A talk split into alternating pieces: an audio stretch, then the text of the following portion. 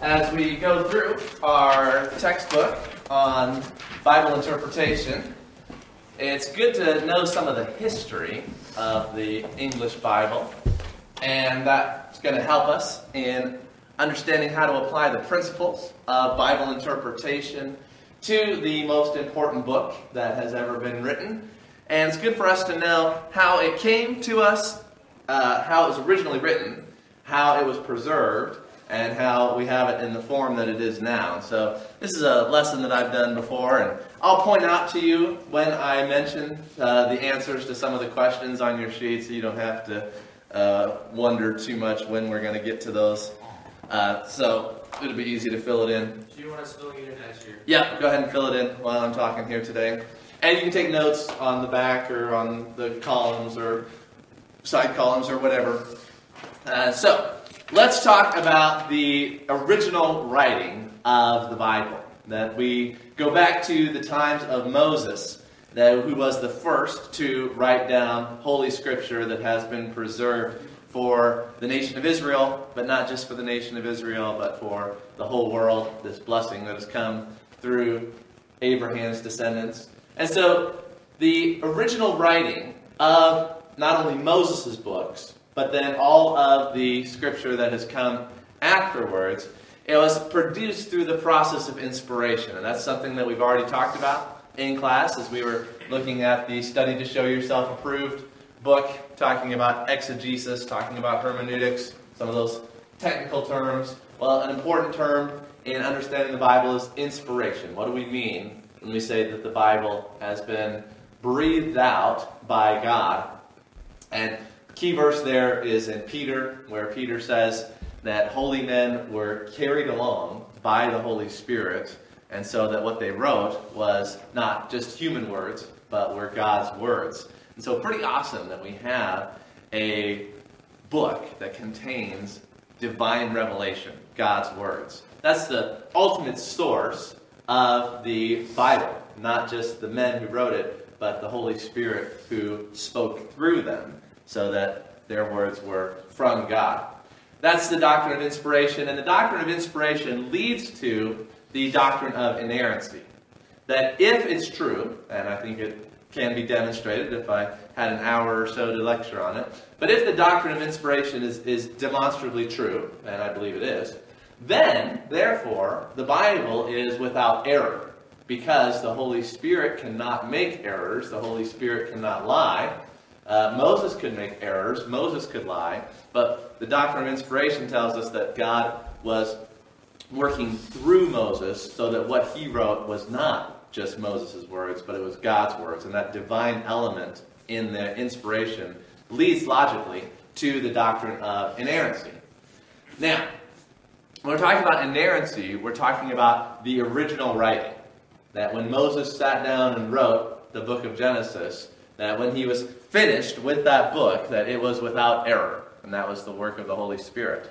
Now, we don't have the original of the book of Genesis or any of the books of the Bible, and so then you have to talk about the preservation of Scripture, and we'll get to that a little bit later this morning.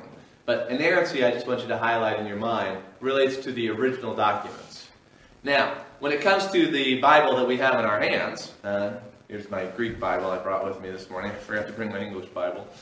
Um, when it comes to the Bible that you hold in your hands, it's practically inerrant. Now, preservation has been remarkable, but it's not 100% perfect. And that's one of the things we'll talk about when we get to preservation. So, inerrancy is the original autographs. We don't have the original autographs, but what we have is practically inerrant when you start to understand the science and the art of textual criticism, which we have talked a little bit about in our hermeneutics class already. And just put, re-emphasizing some of these key concepts here at the outset of how we got our Bible. So we got our Bible through inspiration, and that therefore leads to the doctrine of inerrancy, following logically on the truth that God cannot lie and He doesn't make errors. And the other thing I want to mention here in the introduction is that we need revelation. We need the Holy Bible as a source of truth, a source of revelation from God. Now, in our class, we've been talking about Francis Schaeffer, and we've enjoyed his book on the history of Western thought, How Should We Then Live? But he wrote many books, and he wrote a trilogy of books back in the early 1970s. And the third one in that trilogy is called He Is There and He Is Not Silent. And I like that title for the book. That God is there and He's not silent. And so what we have in the Bible is the speaking voice of the God who is there. The God who created everything, the God who is self existent, God who always is and who always will be. He is there and He has spoken to us. And He's spoken to us in a book. And what better way is it to communicate with mankind than through a written revelation, a book? If God had just spoken with oral tradition, well, oral tradition is hard to verify. How do you know if people have kept the tradition? How do you know if the message has been changed? But when something is written down, then you can tell if it gets changed by comparing it with what has been written. And a book is an excellent way of communicating because it's something that can be copied, it's something that can be sent out to everyone. And that was God's plan from the beginning that His word would be copied and that would be sent out uh, to all the nations. And so the need for revelation is there because we have really, okay, uh, I'm trying to figure out how I want to say that. We have two ways that God has revealed himself. One is through what we call special revelation. The Bible is special revelation. But the other way that God has revealed himself is natural revelation, the general revelation as it's called.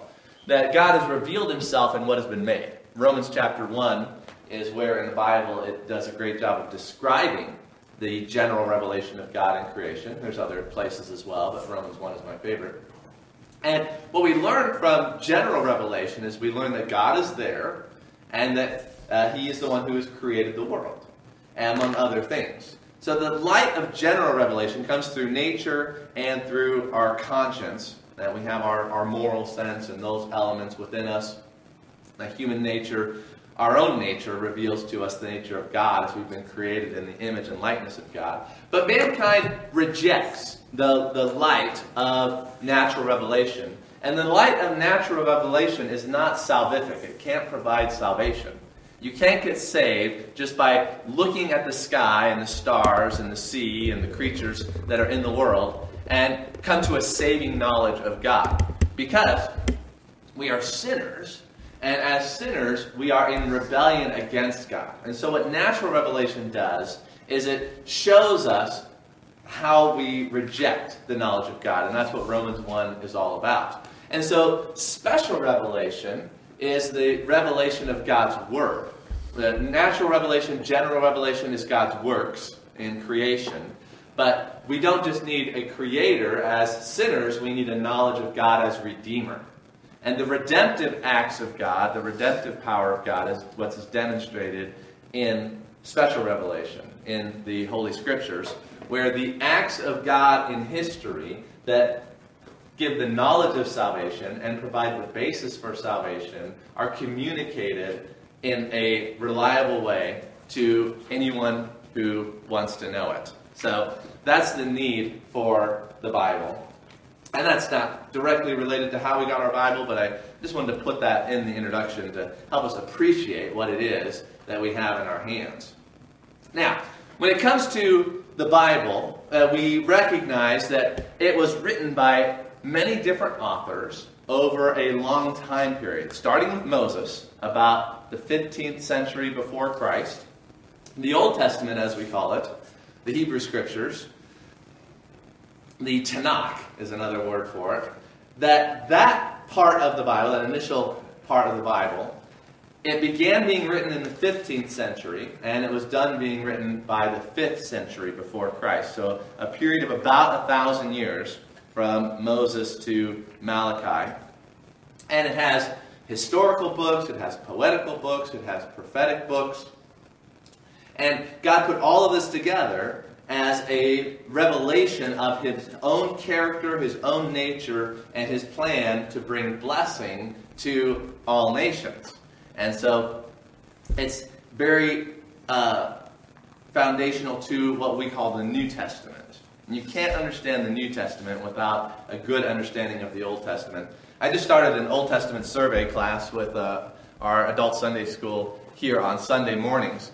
And as I've been getting back into the Old Testament again, I've been recognizing, I think uh, a reading, a knowledge, and a faith in the Old Testament is what is going to be the best cure for the evangelical church in the West today. The evangelical church in uh, the 21st century is, is kind of in a sorry state, and it's got a lot of problems. And understanding the Old Testament, I think, is one of the best cures to fixing what is wrong with people's ideas about God and about Christ and about God's work in the world.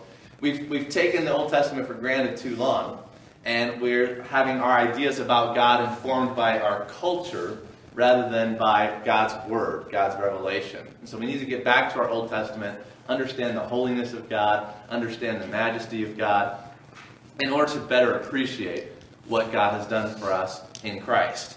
So, just want to highlight there the importance of the Old Testament and reading it. God has given you a book.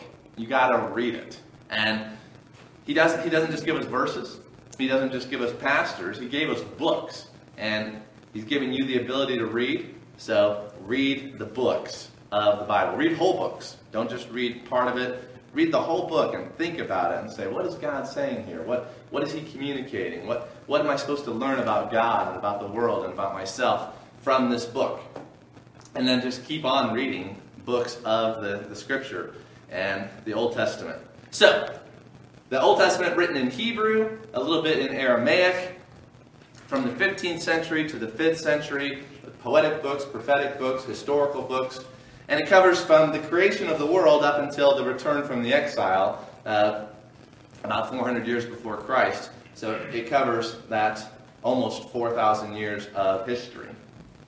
Now, when we come to the New Testament, we've got the four Gospels, we've got Acts, Paul's letters, the letter to the Hebrews, seven general epistles, as they're called, and the book of Revelation.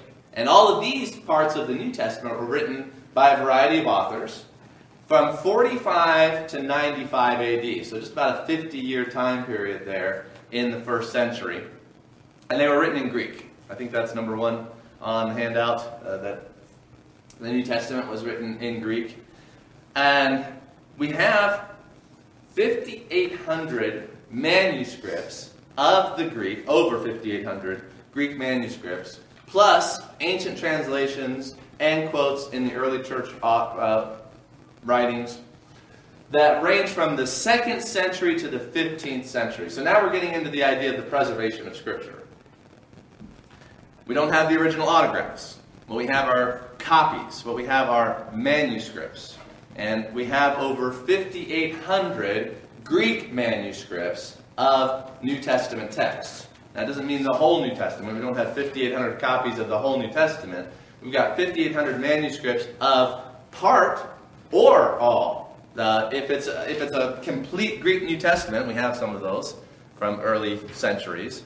That's one manuscript, and it's got the whole thing, like Codex Sinaiticus, a very important Greek codex. But we also have scraps, and we have like a papyrus scrap of the Gospel of John that just has a few uh, sentences on it, and that counts as a manuscript. So a manuscript can be just a few lines or a few words, all the way up to uh, the whole New Testament. So that gives you some idea of the volume of ancient manuscripts that are still available to us. Now, 5,800, which is on your sheet, right? Is that number three? How many Greek manuscripts?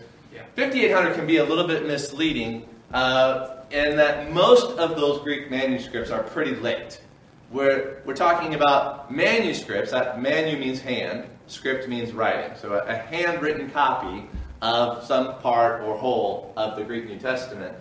Most of our manuscripts are, are closer to the 15th century than they are to the second century. So if the Bible was written in the, in the first century, we have some manuscripts that date back to the early second century, but not a lot. Just a, a very few that go back that early. And we don't have whole copies of the Greek New Testament until you're getting into like the fourth and the fifth centuries. So, a lot of the 5,800 Greek manuscripts are from the 13th to the 15th century, and they're all from Europe, and they're all basically based upon the same text type. They've been copied from a similar type of thing. So that's called the majority text. When it comes to the, the textual critic's job, they've got a majority text of late texts that are all pretty similar uh, from Europe in the, in the early Renaissance or late Middle Ages. And that's basically the Greek text that was used to translate the Bible for the first time into English. We'll talk about translation here in a little bit. Um,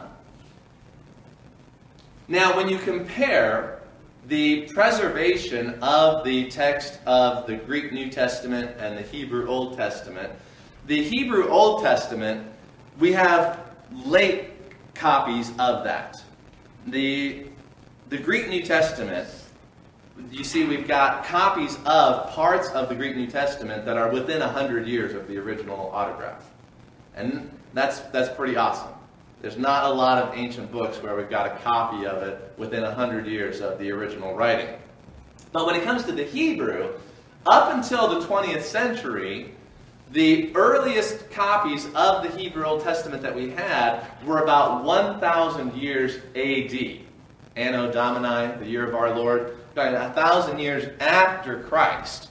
And that's pretty late, considering Moses originally wrote the books 1,500 years before Christ at the beginning of the Bible, and Malachi wrote the last uh, book of the Bible there around 400 years before Christ. And so you got 1,400 years between Malachi and our earliest copy of Malachi until the discovery of the Dead Sea Scrolls. And that's why the Dead Sea Scrolls were such an important part of archaeological research and textual criticism in the 20th century because the 1000 AD copies of the Hebrew text that we had, they were done by a group of Hebrew scholars called the Masoretes. The Masoretes. Uh, I'll write it up here for you.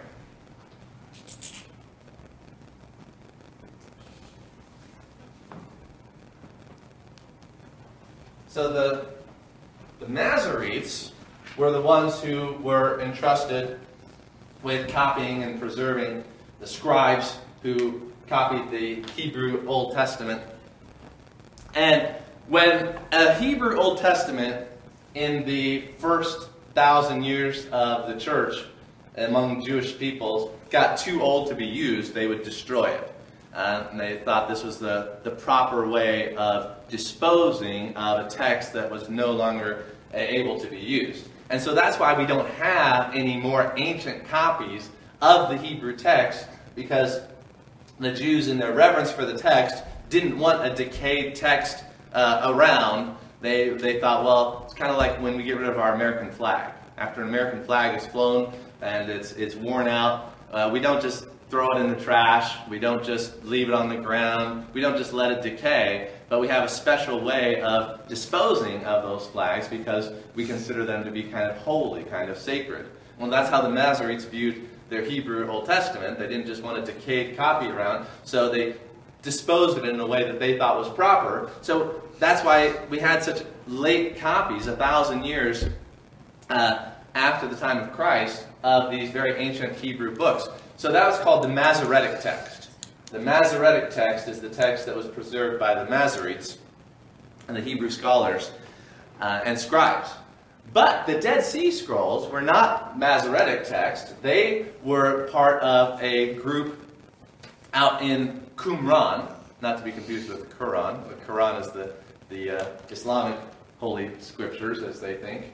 But the, the Qumran was a community that lived out in the desert before the time of Christ, uh, up to 200 years before Christ. And so the Dead Sea Scrolls took the our knowledge of at least some of the textual history of the Hebrew Bible from 1000 AD all the way back to the second or third centuries BC.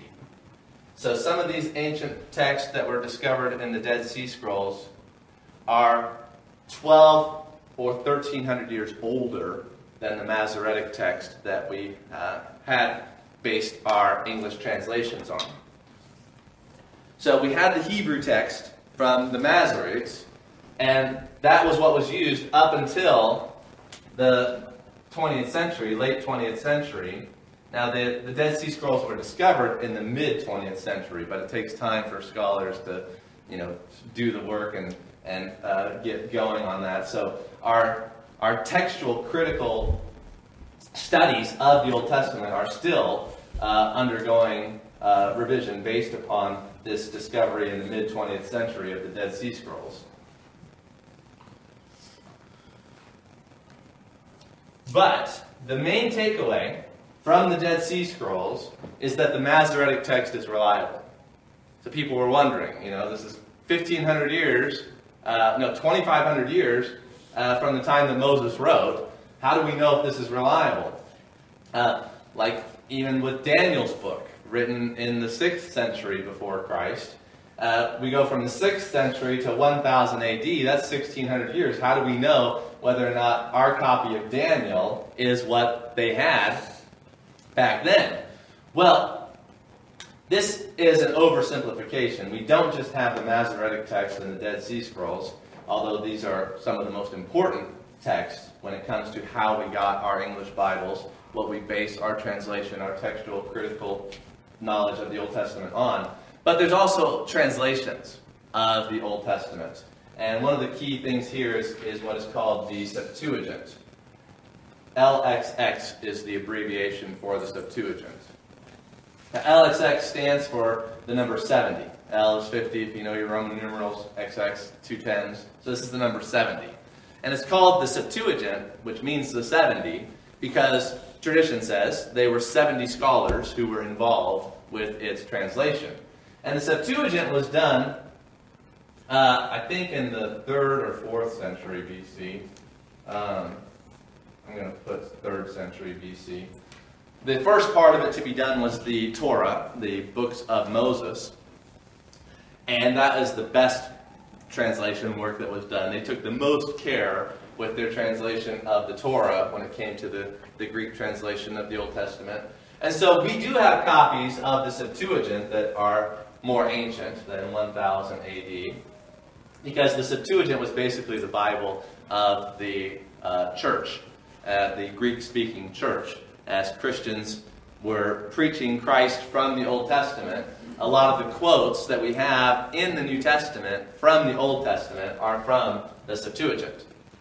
So we've got the New Testament quotes from the Septuagint, and we you know, know from textual criticism that our uh, New Testament documents are reliable. And so you look at translations, you look at different textual traditions, you look at quotations of the Bible from others, and you take all of that data together to try to reconstruct what was originally written when Moses took, you know, uh, quill to parchment. And that's a little overview of the, the textual history, very brief, of the Old Testament in comparison with the New Testament.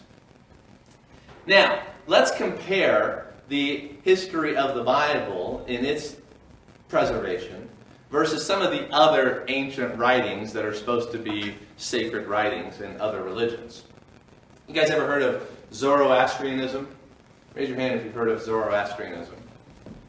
So, Zoroaster was an interesting religious figure. Um, he supposedly lived between 1000 and 700 BC. Now, that doesn't mean he lived 300 years. It just means we don't know exactly uh, the dates that, that he lived. He's somewhat mythical, but we believe he, he was a historical figure. Sometime between the time of David and the time of Hezekiah. Uh, 1000 to 700 BC is like the time between David and Hezekiah. So somewhere around that time period. But he's not a Jewish man. Uh, I think he was Persian. And so he left behind some writings, or his followers left behind writings, we don't know exactly, for uh, that were lost for a long time.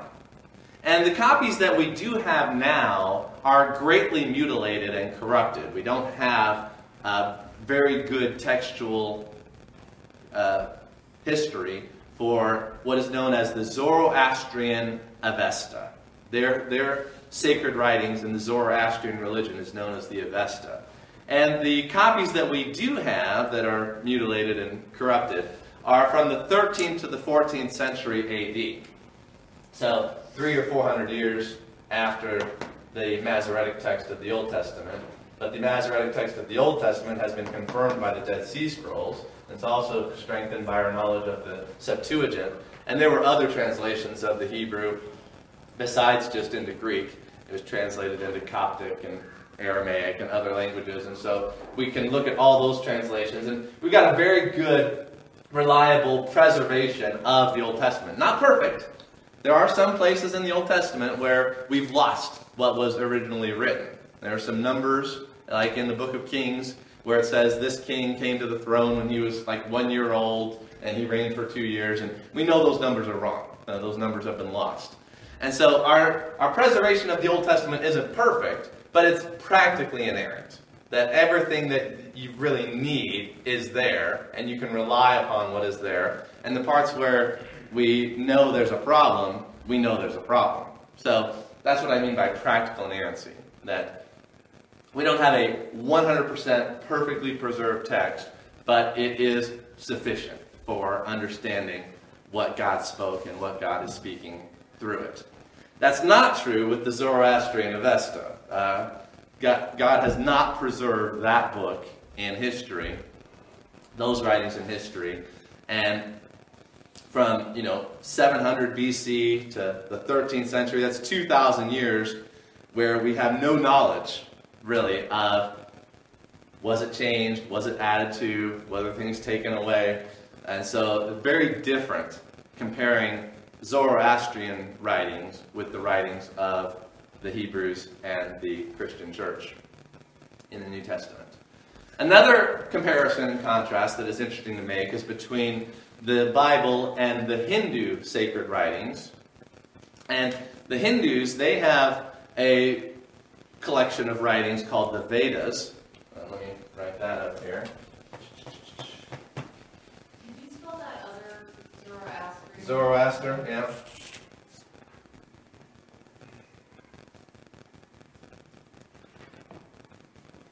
So Zoroastrianism has what we call the Avesta. That's their sacred writings, which are not well preserved, uh, to say the least. And then I also want to talk about the Hindu Vedas.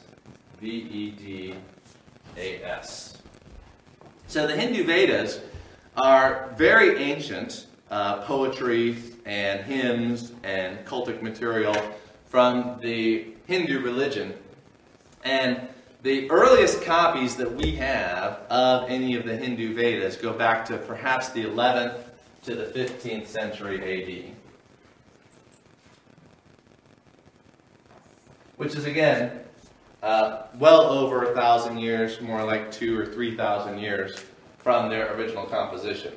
And we really have no knowledge of any changes in the text, any evolution of the text from the time that they were originally written to the copies that we have in the 11th to the 15th century. So uh, those are not anywhere nearly as well preserved as the New Testament or the Old Testament scriptures.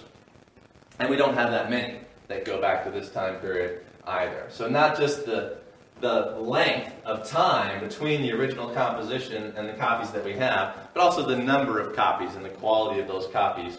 These do not compare with the way that God has preserved the Bible. Um, another example could be the Buddhist Tripitaka.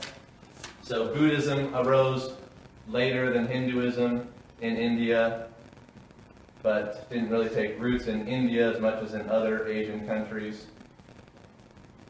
And in Buddhism, they've got the, the Tripitaka and some of the writings that are important to their religious beliefs. And the, the Tripitaka, the oldest copies of that go to the late 15th century. So, the Buddha, I think he was somewhere around maybe six or seven hundred AD. So he got about a thousand years also between uh, the foundation of Buddhism and these writings and the earliest copies that we have of them.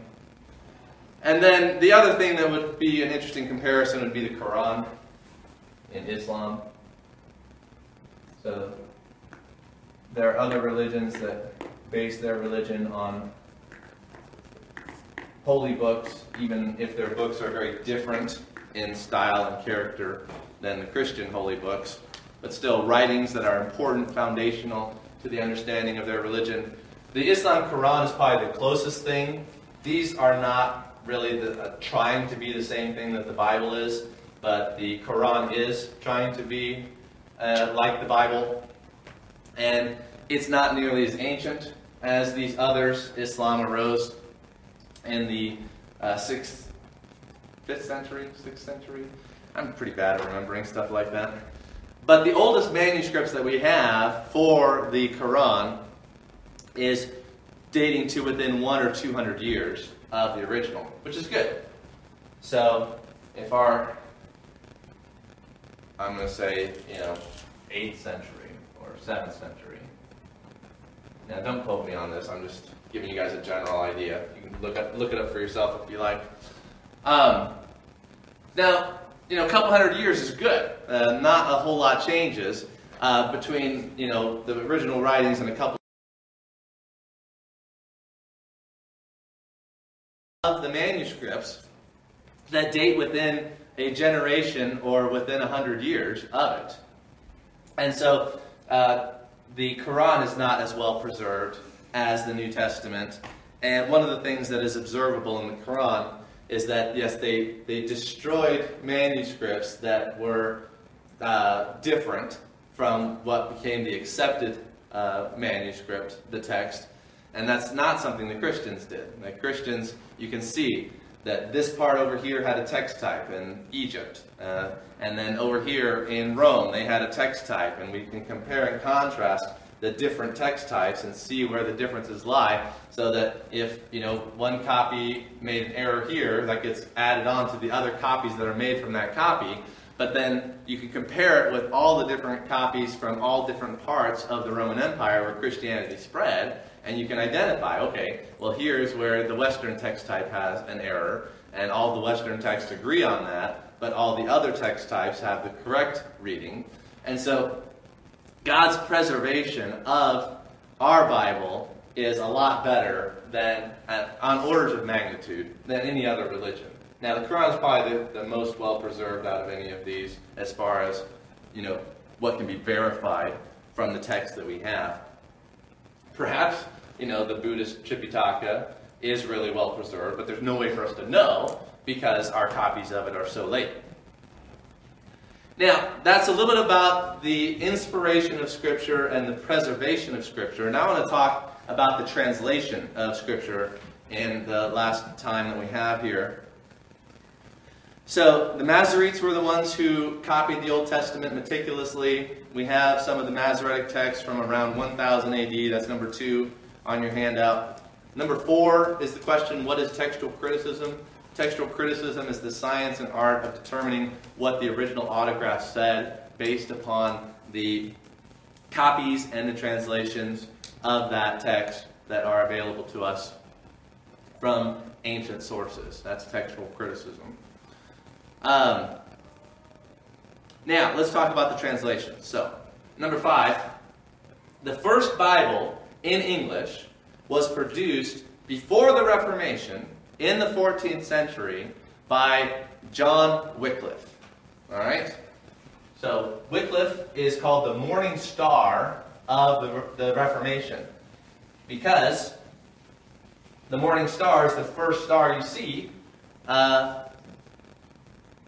in the morning. It's the brightest star, and it's the last one that is still shining when the sun is coming up. Now, we could call him the evening star because it's the first star that's seen, but morning star makes more sense because the light is coming back on.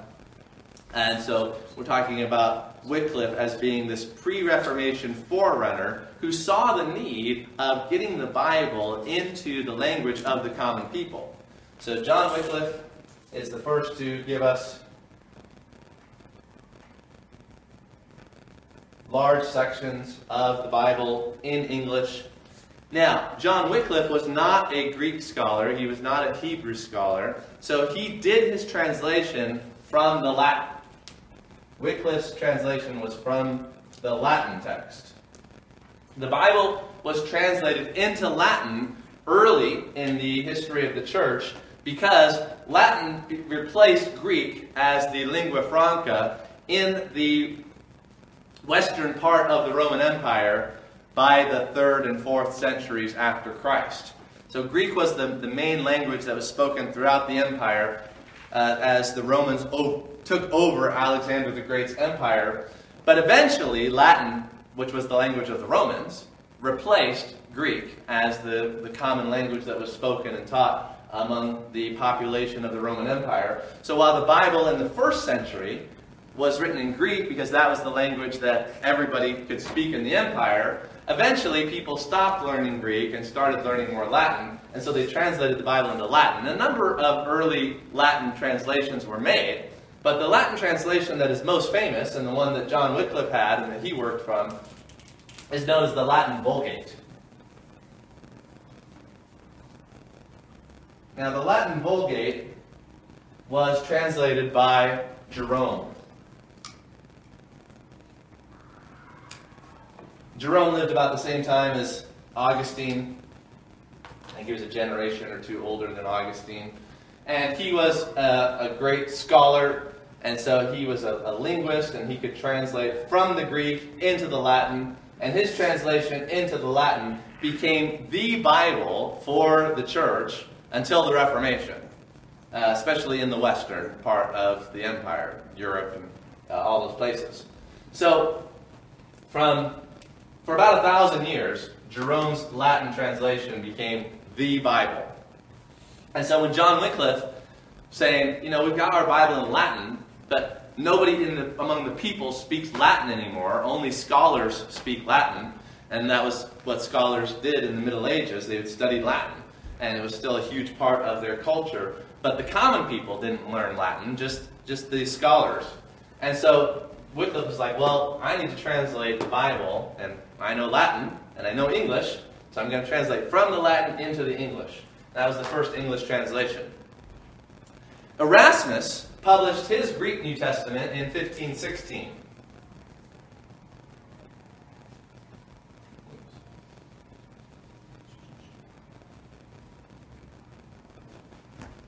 I'm going to write GNT for Greek New Testament and that was 1516.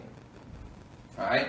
So, with the Renaissance in full swing in the early part of the 16th century, Erasmus, being a Renaissance man and recognizing that the Bible is the most important book, he spent his time compiling as many Greek manuscripts as he could. He's got as many Greek manuscripts of the Bible as early and as reliable as he could get his hands on. And then he began that work of textual criticism. And he said, okay, I'm going to compare the text. I'm going to try to do my best to figure out what was originally written. And so he published a critical edition of the Greek New Testament in 1516. Now, of course, the printing press is all a huge part of this. And now you got this revival in ancient uh, learning and see, going back to the sources, saying, where, where, what is the source of Christianity? What's the source of our faith? Well, it's, it's the Greek New Testament. And so Erasmus spent his time on that. And then once the Greek New Testament was published and then put into the hands of, of other educated men, then they could translate from the Greek into the common language. And of course, Martin Luther uh, did that.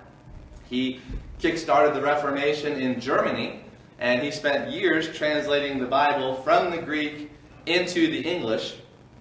And when it comes to our English translations, the man who did the, the most pioneering and the best work in translating from the Greek into English was, of course, William Tyndale. My hero. So, William Tyndale, he became a Greek scholar, and his passion, his life's work, was to get the Bible in English into the hands of the English people. And so he died in 1538 for doing that. He was executed as a heretic for translating the Bible and publishing the Bible in English against the law of the church, the Roman Catholic Church. And so he was strangled and then he was burned at the stake. But he had done most of the work that he needed to get done by that point. God allowed him to, to complete his work, so to speak, before his death, so that his the Tyndale translation of the Bible went through a series of revisions after Tyndale's death, and it became the basis for what we know as the King James Version, which was published in 1611. So Tyndale's translation leads to the King James Bible, which we call the KJV, King James Version, originally published in 1611. That 1611 King James Version has undergone many revisions over the years. And you have in your hands the 1611 King James Version. You'll recognize how much language has changed in the last 400 years from the time of the publishing of the King James Version to now. What has also happened in the last 400 years is we've discovered many different and older manuscripts than what was available to Erasmus, and then, of course, to Tyndale, whose work was based upon Erasmus's Greek New Testament. So, Erasmus was just beginning to collect manuscripts of the Greek New Testament. He had a handful, but now we've got over 5,800 manuscripts of the Greek New Testament, some of which are much more ancient than the majority text that Erasmus was working from. So Erasmus had the late manuscripts that were all from Europe. We've got early manuscripts that are from Egypt and from the Holy Land and from Asia and from all different parts where Christianity, early Christianity was. And so we've updated and revised our Greek New Testament hundreds of times in hundreds of places from this. And that's why our modern translations of the Bible, which sometimes get attacked by people who are King James only people, uh, who believe that the majority text type is the text that God has preserved for us, and that we shouldn't be using other texts. But uh, the more informed position, if I'm allowed to say that, is, is that these older texts are closer to the original, and by comparing all of those, we can get a better Greek New Testament than the majority text that Erasmus used. And so that's why I recommend using the New American Standard or the ESV or the NIV that are based upon the minority text. The minority text has less text, but they're older and more reliable from a textual critical point of view. And so the new translations are not bad. They're, they're different in certain places because they are closer to what was originally written. Now, the King James Version is fine. There's nothing in the King James Version that's going to lead you astray or give you false doctrine, uh, but it's not as well preserved as the translations that are based upon the earlier texts. So I wanted to give you that history of the Bible, how it was originally written, how God has preserved it, and how it's been translated into English. It's interesting to do comparisons with other religious books, other ancient books. Uh, one thing that I wanted to point out that I didn't get to say is that uh, when you look at other ancient books that are not religious, uh, for example, the uh, uh, Tacitus has a, a, book of history, a Roman historian, and uh, Tacitus has a, a great uh, history of things that were going on in the Roman Empire. And the first six chapters of his book on Roman history, we only have one manuscript of it. So it's almost completely lost. An important book, a valuable book, we have one manuscript compared to the 5,800 manuscripts. And again, don't be misled thinking those are all early, but still, a lot of good early manuscripts and a lot of late manuscripts. Uh, and so close to the date of the original composition that there's no doubt that what we have is a reliable representation. It is practically inerrant, as I said, when it comes to knowing what God has communicated to us. God has preserved His Word. Now you have a little bit better understanding and knowledge of that.